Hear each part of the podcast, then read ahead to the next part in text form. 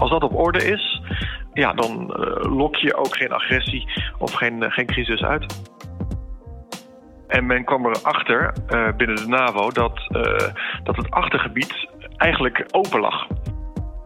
En de politiek die bepaalt of we op missie gaan, hoe we dat gaan doen, wat de doelstellingen zijn, welke middelen we meekrijgen. En dat kan ook van dag tot dag veranderen. Ja, we, leren zeker snel. Uh, de vraag eh, is of het snel genoeg is. Welkom bij Mijn Missie, de wekelijkse interviewserie van Landmacht FM. Mijn naam is Patrick Regan. Het pas opgerichte Joint Support and Enabling Command, wat we vanaf nu JSEC gaan noemen in Ulm, Duitsland, heeft de initiële operationele gereedheid bereikt. Uh, dat is al in september 2019. Doel van dit multinationale hoofdkwartier is om de zogenoemde Rear Area in Europa aan te sturen. Simpel gezegd, deze militairen coördineren de verplaatsingen van troepen door Europa en moeten die soepeler laten verlopen. Sergei Boeken is uh, politiek adviseur van dat uh, JSEC um, en hij komt van het ministerie van Buitenlandse Zaken, als ik het goed heb. Dus ik begin met welkom, Sergei. Ja, dank. Goedemorgen. Goedemorgen. Ja, ik, ik, zei in mijn intro verantwoordelijk voor de rear area in Europa. Dan kan ik eigenlijk niks anders zeggen dan leg uit. Ja, eh, verantwoordelijk voor is natuurlijk ook een term die, uh, die geladen is. um, in, in, principe zijn wij uh, in het leven geroepen om inderdaad te zorgen dat de NAVO een, een functioneel en een veilig achtergebied heeft. Uh, dus uh, in 2018 hebben de, de, ministers van Defensie van de NAVO besloten om twee nieuwe hoofdkwartieren op te richten. Eén is het Joint Force Command in Norfolk en de andere is uh, JSEC, dus ons hoofdkwartier. En dat is eigenlijk naar aanleiding van de, de veranderde veiligheidssituatie. Dus in, in, 2014 hadden we natuurlijk de annexatie van de Krim. En men kwam erachter uh, binnen de NAVO dat, dat het achtergebied eigenlijk open lag. Dus we hebben twee operationele hoofdkwartieren. Of die, dat zijn Brunsum in Nederland en, en Napels in Italië. Mm -hmm. En die hebben dan in een crisissituatie of, of in oorlog een joint operating area. Waarbij zij dan de, ja, het operationele commando voeren. Maar dan ligt er nog natuurlijk een enorm achtergebied. En de vraag is, ja, wie, uh, wie zorgt daarvoor? Wie is daar verantwoordelijk voor? Uh, gedeelte, dus de zeelijnen, de Sea Lines of Communication, dat wordt uh, Norfolk. Dus die gaat zorgen dat de Verenigde, ja, de aanvoer vanaf de VS naar Europa, dat dat uh, veilig gesteld wordt. En dan zijn wij vooral voor het, ja, de Europese land gedeelte. Maar dat is allemaal nog niet exact gedefinieerd. En dat, is, dat wordt natuurlijk ook onderdeel van, van het politieke spel straks. Ja, ik ga je zo meteen nog vragen naar, uh, naar hoe het dan is om bij zo'n nieuw hoofdkwartier te horen. Maar eerst eventjes, um, je noemde JFC Brunsum en Joint Force Command Napels. Hoe zit die lijn? Want we hebben dus een NAVO-hoofdkwartier in Brussel, uh, waar alle bondgenoten samenkomen. Dat is een beetje politiek-strategische leiding. Dan hebben we een, een, een, Supreme Headquarters Allied Powers Europe, SHAPE, dat zit in, in Mons. Volgens mij heeft dat een beetje de leiding dan over de troepen. En daar komen jullie dan onder? Ja, absoluut. Nou, dus, uh, het, het, is inderdaad, de NAVO is een hele complexe organisatie. Er wordt vaak gezegd, nou, het is gewoon een militair bondgenootschap. Dat is eigenlijk ook een politiek militair uh, bondgenootschap. Waarbij het politieke eigenlijk uh, complexer is dan het, dan het militaire. Je hebt Brussel en je hebt inderdaad Shape in Mons. Uh, en dat zijn twee redelijk verschillende werelden. Dan SACEUR als Supreme Allied Commander uh, Europe. Die heeft uh, een aantal hoofdkwartieren onder zich. Dus in de bevelslijnen inderdaad ehm, vallen wij onder SACEUR. En in, in theorie, in, in dus crisistijd, dan komen er natuurlijk de de guidelines, de, de, de instructie, die komt van Brussel. Dus dan heb je de Noord-Atlantische Raad. Uh, en daar zullen de, de, de 29, wellicht, of binnenkort 30 landen, die gaan dan, die zetten de, de, de politieke richtlijnen uit.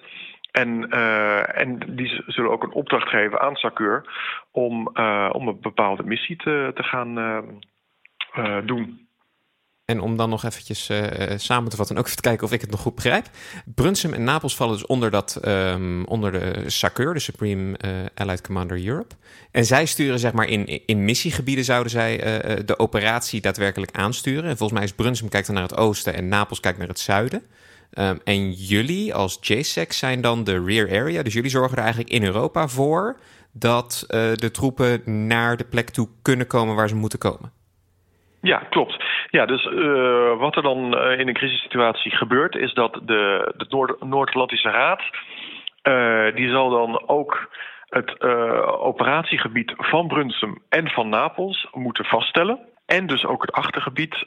en dan daarbinnen worden de hoofdkwartieren verantwoordelijk voor operaties. Ik denk dat we eigenlijk eventjes een sprongetje moeten maken naar... Ik zei net, ehm, in 2019 heeft de JSEC Initial Operational Capability bereikt. Als eerste, hoe, hoe is het nou voor jou om deel uit te maken van zo'n hoofdkwartier in oprichting? Want dan heb je inderdaad, je zei al, moet uh, politiek bekeken worden wat we nou eigenlijk gaan doen. Uh, is dat dan al helemaal duidelijk? En hoe is dat nou? De, het is waanzinnig interessant en erg, erg leuk om te doen. Er zijn allerlei verschillende aspecten aan. Ook, ook zeg maar het, culturele aspect. Het is nog, nog een Duits hoofdkwartier voornamelijk. Met, uh, met weliswaar zo'n twintig officieren uit verschillende landen. Ehm, en op dit moment inderdaad, we zijn met zo'n 180 man.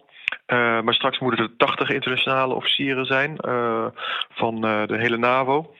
En dat is natuurlijk cultureel ja, een hele interessante en leuke werkomgeving. Dus dat is één ding. Nou, daarnaast als ik, ik ben burger, een van de weinigen op het hoofdkwartier. Je hebt ook een de legal advisor, iemand die de financiën doet. Um, maar het, het, is heel bijzonder om als burger in een, in een militair hoofdkwartier te werken. Nu heb ik wel, weliswaar een, een militaire achtergrond. Ik heb twaalf jaar bij de marine gezeten.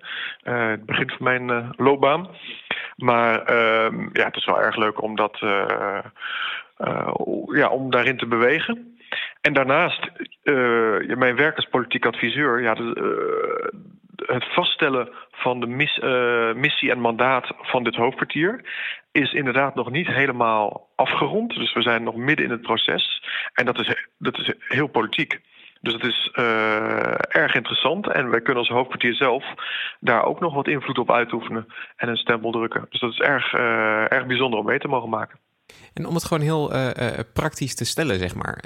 Um, als zo'n hoofdkwartier dan een oprichting is, ik weet niet of je er echt sinds het prille begin al bij was, maar is het dan een soort van pionieren, ook misschien het hoofdkwartier waar je zit? Nee, het is absoluut pionieren. Ik, ik was er niet vanaf het begin bij. Dus men is eigenlijk in, uh, in januari van afgelopen jaar met een klein team hier dus begonnen in Ulm. Om na te denken van ja, hoe gaan we daar invulling aan geven. Dus aan die instructie die destijds in 2018 is gegeven. Van maak een nieuw hoofdkwartier en zorg hiervoor.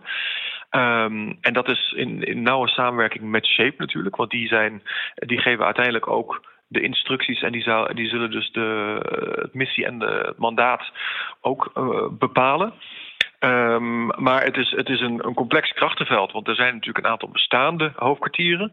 Um, die, hebben, die hebben een aantal verantwoordelijkheden. Op sommige gebieden zien ze dat um, JSEC uh, hun enorm kan helpen. Uh, en op andere gebieden ervaren ze dat misschien ook van ah, dat uh, stukje van de taart raken we hiermee kwijt of willen we dit wel? hoe gaan we daarmee om?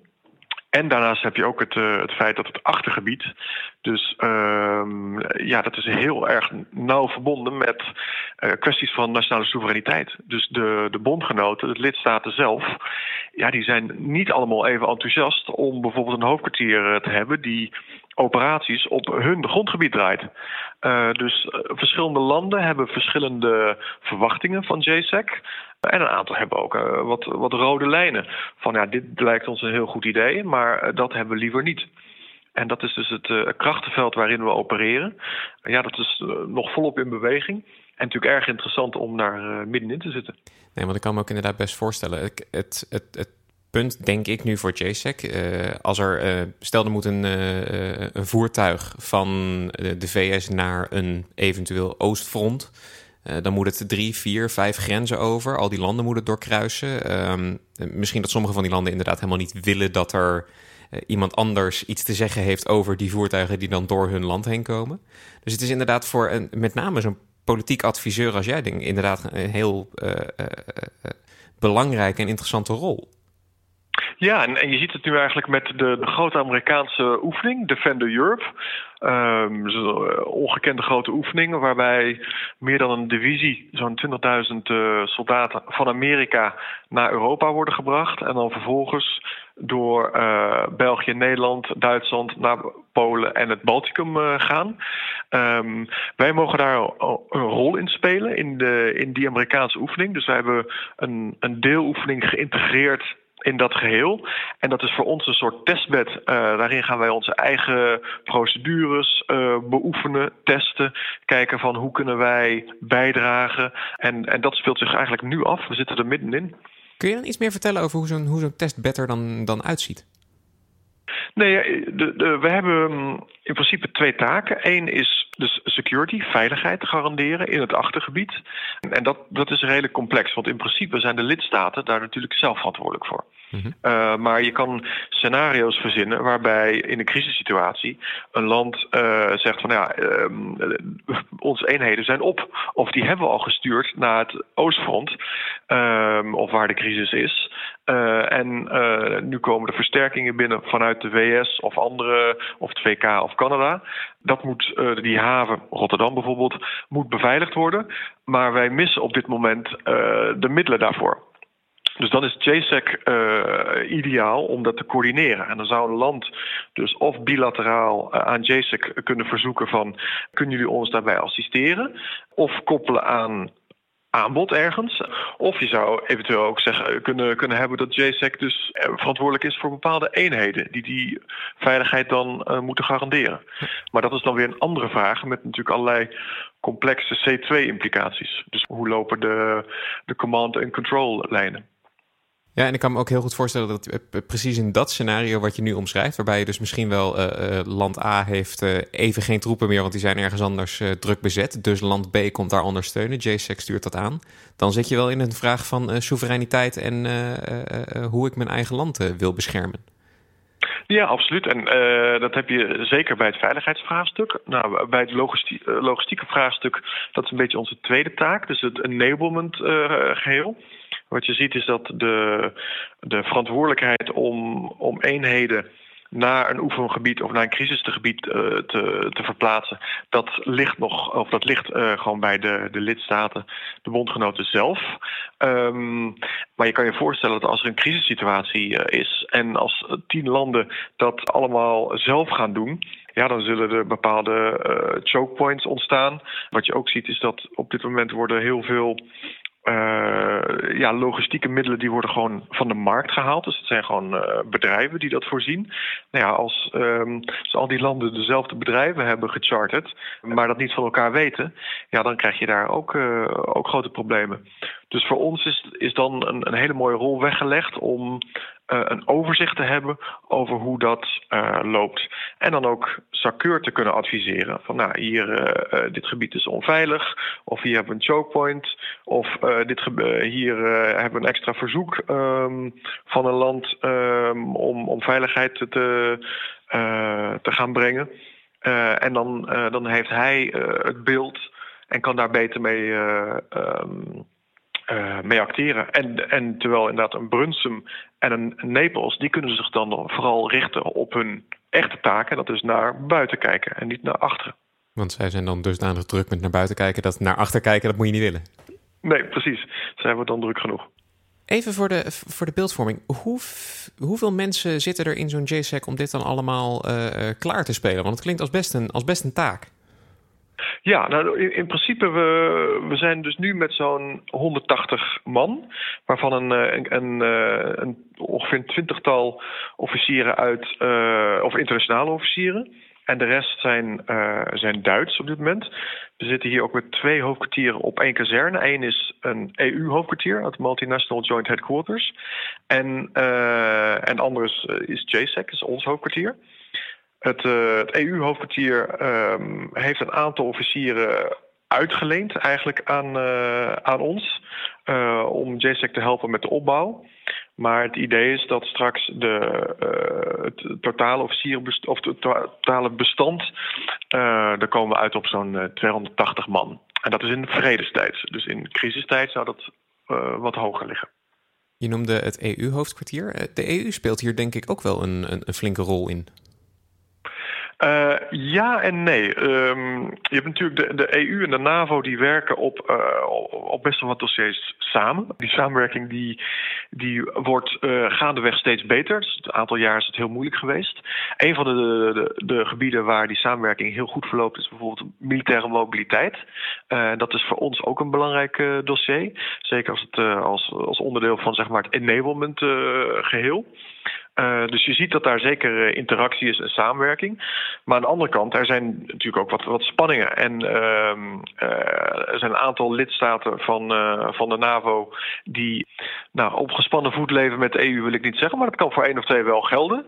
En binnen de EU heb je weer andere uitdagingen als het gaat om met, met de NAVO werken. Dus er zijn best wel wat barrières. Op, op ons werkniveau, zeg maar, hier in Ulm, merk je daar niet zoveel van. Alleen er zijn natuurlijk wel de politieke kwesties. Je kan niet zomaar een, uh, een Oostenrijkse officier voor de NAVO laten werken. Uh, want de Oostenrijk die uh, als, als EU-lidstaat, maar eentje die neutraal is en niet lid is van de NAVO, die heeft ook zijn eigen politieke context waarin die opereert. Je noemde net even het woord uh, militaire mobiliteit. Uh, eigenlijk het uh, ja, militairen door Europa al die grenzen overkrijgen. Dat moet met name op aansturing van Nederland, of althans op initiatief van Nederland, moet makkelijker worden. daar gaan we de cijfers te ronden dat het nu soms zes weken duurt voordat je toestemming hebt om een land in of uit te gaan met een militair voertuig. Nou, dat militaire mobiliteit moet dan dus beter worden. Mm um, voor jullie, nu misschien met Defender 20 uh, of Defender Europe, zoals de Amerikanen het noemen, als, uh, als context. Wat zijn nou grote uitdagingen als het gaat om uh, logistiek in, de, in dat achtergebied? Ja, de, voor, voor ons is um, het, het, dossier militaire mobiliteit is, is. Er wordt veel beleid op nou, geschreven, is misschien een verkeerd woord. Maar er wordt inderdaad door de hoofdsteden worden allerlei initiatieven onder leiding van Nederland en ook in, zeg maar, binnen de EU als PESCO-project, die worden opgezet om allerlei verbeteringen te gaan genereren. Uh, en dat kan zijn van uh, gebruik van bepaalde formulieren. Uh, want de EU en de NAVO hebben allerlei verschillende formulieren. Dat gaat voor de douane. Uh, ook zeker gevoelig onderwerpen, zoals als, je, als de Amerikanen met, een, uh, met munitie aankomen bij een haven. Dan is dat ook niet altijd gemakkelijk om dat erdoor te krijgen en vervolgens op konvooien door een land te sturen. Dus daar heb je allerlei beleidsinitiatieven. En wij zouden dan eigenlijk in de praktijk, in, in oefeningen, moeten kunnen zien ja, of dat tot verbeteringen leidt. Nou, zover zijn we nog niet. We, zijn, we proberen aan te haken bij, uh, bij het proces om ook te, te zien van ja, waar uh, worden de verbeteringen verwacht uh, en, waar werken lidstaten op dit moment samen. Um, maar het is voor ons inderdaad heel belangrijk als je kijkt dat we een achtergebied willen hebben dat functioneel is. Um, dus waar het enablement een, ja, een sterke rol speelt. Dat je die troepen zonder allerlei hindernissen snel kan krijgen waar ze zouden moeten zijn. Dus ja, dat, is, um, dat blijft natuurlijk een van onze kerndoelstellingen. Ja, en ik zei er straks al initieel operationeel gereed um, sinds 2019. wat betekent dat en waar moet het dan ook naartoe gaan? Want ja, na initieel komt compleet. Ja, ja klopt. Het, het is dus een, een proces uh, waarbij het eindpunt is dat je fully operational capable bent. En dat staat nu gepland voor eind volgend jaar, dus uh, 2021. En uh, ja, op dat pad daar naartoe heb je allerlei um, milestones. En nou, onze oefening binnen Defender Europe is, is een eerste grote stap. Dus daarmee gaan we onze procedures een beetje testen. We gaan kijken wat werkt, hoe kunnen we goed samenwerken met de Amerikanen. En dan hebben we eind volgend jaar dus een certificeringsoefening. Uh, en dan wordt gekeken, ook door externe partijen, uh, of de NAVO die, uh, die gaat dan checken of, of wij voldoen aan een aantal criteria. zijn wij in staat om onze missie goed te volbrengen? Dus dat is een ja, een, een, een proces. Um, en een aantal andere hoofdkwartieren overigens, die moeten dat ook nog doorlopen. Uh, dus JFC Norfolk is daar ook een uh, van. En uh, ja, je hebt daar allerlei hindernissen. allerlei zaken die, die nog niet goed geregeld zijn. Dat, dat kan zijn van interne procedures, personeel dat nog niet aangekomen is, maar wel beloofd door, door bepaalde landen. Ehm, ja, communicatiemiddelen, noem maar op. En dat zijn allemaal zaken die, die we eigenlijk de komende twee jaar goed moeten regelen. Zijn er hindernissen waar je dan tegenaan loopt die je echt niet zag aankomen? Ah, dat is een lastige vraag. Ehm, eh, ja, er zijn wel een aantal uitdagingen. En het is, uh, ik denk ook vooral op, op politiek gebied is het, is het heel interessant. Omdat juist die missie uh, moet nog even heel scherp gedefinieerd worden. en, en dat wordt in samenhang met dus de, de landen gedaan. en die moeten, moeten ook even kijken van ja, wat willen wij nou precies dat JSEC doet? En wij hebben een, eh, een, goed idee van, nou, zo kunnen wij met, met zo'n model en met zo'n mandaat kunnen wij de landen het beste bedienen. Uh, maar dat moeten wij ook, ook een beetje verkopen. Als wij uh, zeker in vredestijd een soort netwerkorganisatie willen zijn, waarbij wij allerlei verschillende partijen verbinden. Om ook een goed overzicht te kunnen krijgen, ja, dan moeten die partijen ook goed weten wat wij doen. dus er zit ook een awareness element in. Uh, en we moeten, we moeten de, boer, de boer op, we moeten ons, onze visie gaan verkopen. Dus daar werken we nu ook een beetje aan. En, en een heel groot gedeelte daarvan is dan uh, leren, is uh, kijken hoe je interne processen werken. Hoe, hoe gaat dat leren? ja, dat is pionieren. Dat is een ehm, aantal dingen gewoon proberen en doen. Uh, wat je wel ziet, en, en, ik zeg het nog een beetje als, een, uh, als iemand die, uh, die net binnen is gekomen, dus al met een blik van, van een buitenstaander. Want ik ben ook nog maar een half jaar hier aan het werk. En ik zat hier voor een hele andere wereld. Ik werkte op een universiteit. Als een klassiek hoofdkwartier heb je wel allerlei standaard processen. Dus je hebt je battle rhythm. En er is al van nature wordt er sterk gefocust op, op procedures. En die procedures die zijn in veel gevallen best stevig. Waarbij ik als kanttekening plaats, eh, misschien moeten we eerst even goed stilstaan bij wat we gaan doen. En het hoe, dus al die procedures, uh, die dan eigenlijk nu ook al een beetje draaien, dat komt daarna. Uh, maar dat is dus dat is één, element, uh, één element in het geheel. Er zijn ook heel veel andere. Maar in principe, ja, de, de mensen hier zijn, uh, zijn erg open om, om, om te gaan pionieren, om iets nieuws te gaan doen en te, te ontdekken. En dat in goed samenwerking met, met andere hoofdkwartieren. Dus dat is erg leuk. Dan wil ik als laatste wil ik nog eventjes naar jou, je persoon kijken. Je hebt, bent marine officier geweest? Ja, klopt, ja. Ja, daar ben ik mee begonnen. Ja, dan moet ik als, als Landmacht-podcast toch vragen. Uh, je bent nu heel erg met land bezig. Ja, nee, absoluut. ja. Hoe is die omslag en wat, misschien ook de verschillen tussen de twee? Um, nee, er lopen hier wat, uh, wat, wat uh, marineofficieren, uh, marinemannen en vrouwen rond. Niet veel overigens. dus het is inderdaad sterk. het overgrote gedeelte is ehm, landmacht, ook, ook wat luchtmacht. Um, zelf heb ik dus een logistiek achtergrond bij de, de KM. Mhm. En um, alleen ik ben daarna uh, de, de, diplomatie in, uh, ingegaan. Ik heb nog even kort in inlichtingen gewerkt en daarna op de universiteit. En eigenlijk eh, zijn al toevallig allemaal uh, werelden uh, die, die me toch goed voorbereid hebben op deze rol. En uh, het leuke van politieke adviseur is dat je uh, dwars door een militaire organisatie heen kan gaan. Dus je hebt, je hebt een beetje gezag, maar je hebt geen autoriteit. Dus ik heb geen groot team. Uh, ik hoef uh, niemand aan te sturen. Eigenlijk dat is ook een probleem, want ik heb uh, een one-man show op dit moment. dus als ik omval of als mijn fiets omvalt, want ik fiets s ochtends het heuveltje op op mijn Nederlands, Nederlands fietsje. ja, dan is er niemand meer die dat opvangt. Uh, en als je kijkt bijvoorbeeld naar de, de political advisors in Brunsum en uh, Napels, ja, die hebben hele grote bureaus met uh, veel ondersteuning. Dus ook nog iets om even te kijken van hoe kunnen we het hier wat, uh, wat, wat steviger maken, wat redundantie inbouwen. Maar het leuke is dat je uh, ja, in, in, in zo'n militaire cultuur met sterke landmacht, uh, sterke landmachtstempel, ja, als burger soms ook ja, niet als advocaat van de duivel kan optreden, maar in een militaire cultuur heb je natuurlijk wel vaak dat je een bepaalde groupthink kan krijgen. Mhm. en dan is het, ja, denk ik, ook de taak van een politiek adviseur om juist die bredere context even toe te lichten. want als, als militair, dat zeg ik een beetje uit e-, eigen ervaring, hebben we allemaal de neiging om ons te focussen op de missie.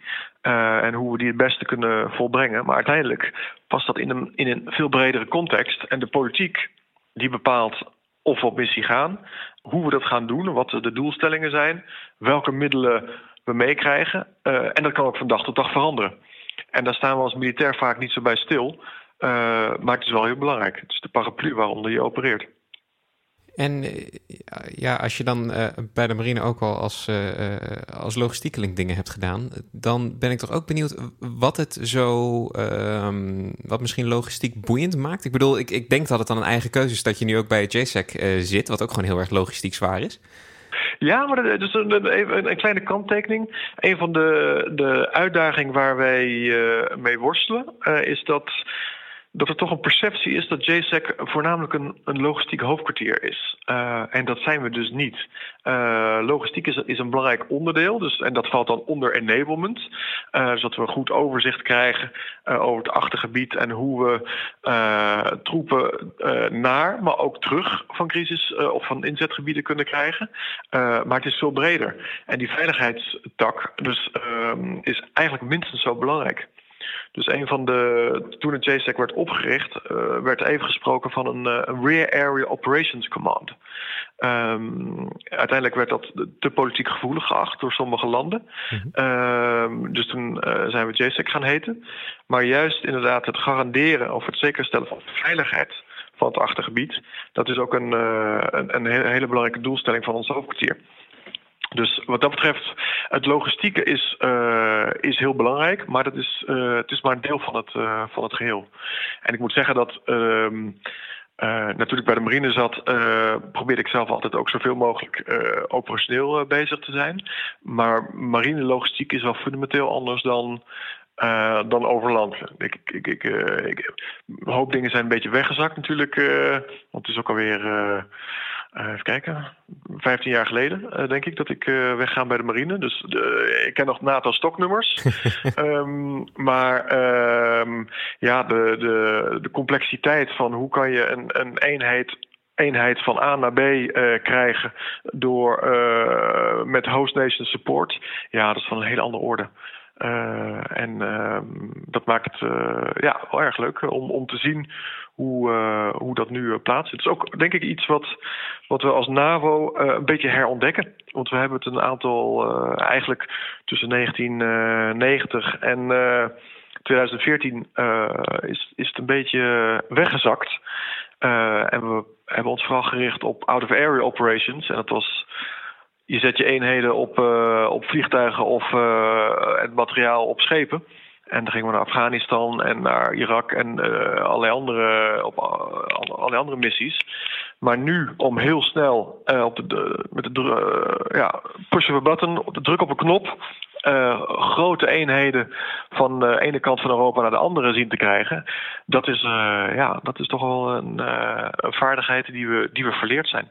En, en het is ook nu, denk ik, veel complexer dan het was tijdens de Koude Oorlog ja, het is, het is een, uh, het oude lessen opnieuw leren, maar het is ook in een, in een, in een compleet andere context. Want in de Koude Oorlog waren heel veel voorzieningen nog gewoon uh, onderdeel van de, de staat of van, van de publieke sector. En nu hebben we heel veel geoutsourced. En je hebt daarnaast ook nog, uh, we hebben alles gekoppeld aan het internet. Uh, dus je hebt allerlei nieuwe uh, kwetsbaarheden.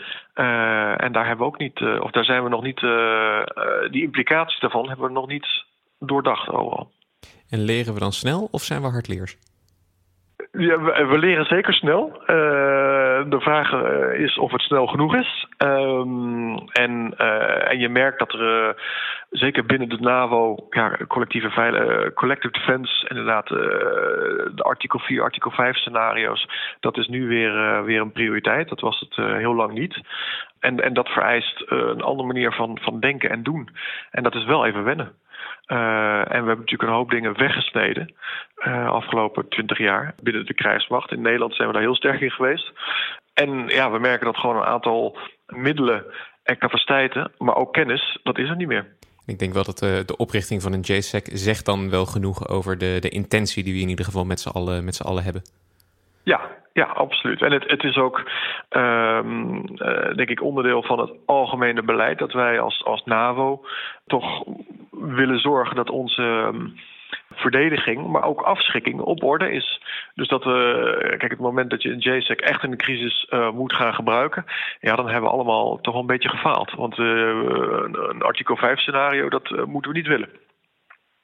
Dus uh, vandaar ook dat, dat, dat het afschrikkingseffect uh, is belangrijk. Als je kan laten zien dat je je, je verdediging, um, maar ook de sustainment, dus het feit dat je achtergebied, uh, dat alles goed geregeld is. Als dat op orde is, ja, dan, um, dan lok je ook geen, geen agressie of geen, geen crisis uit.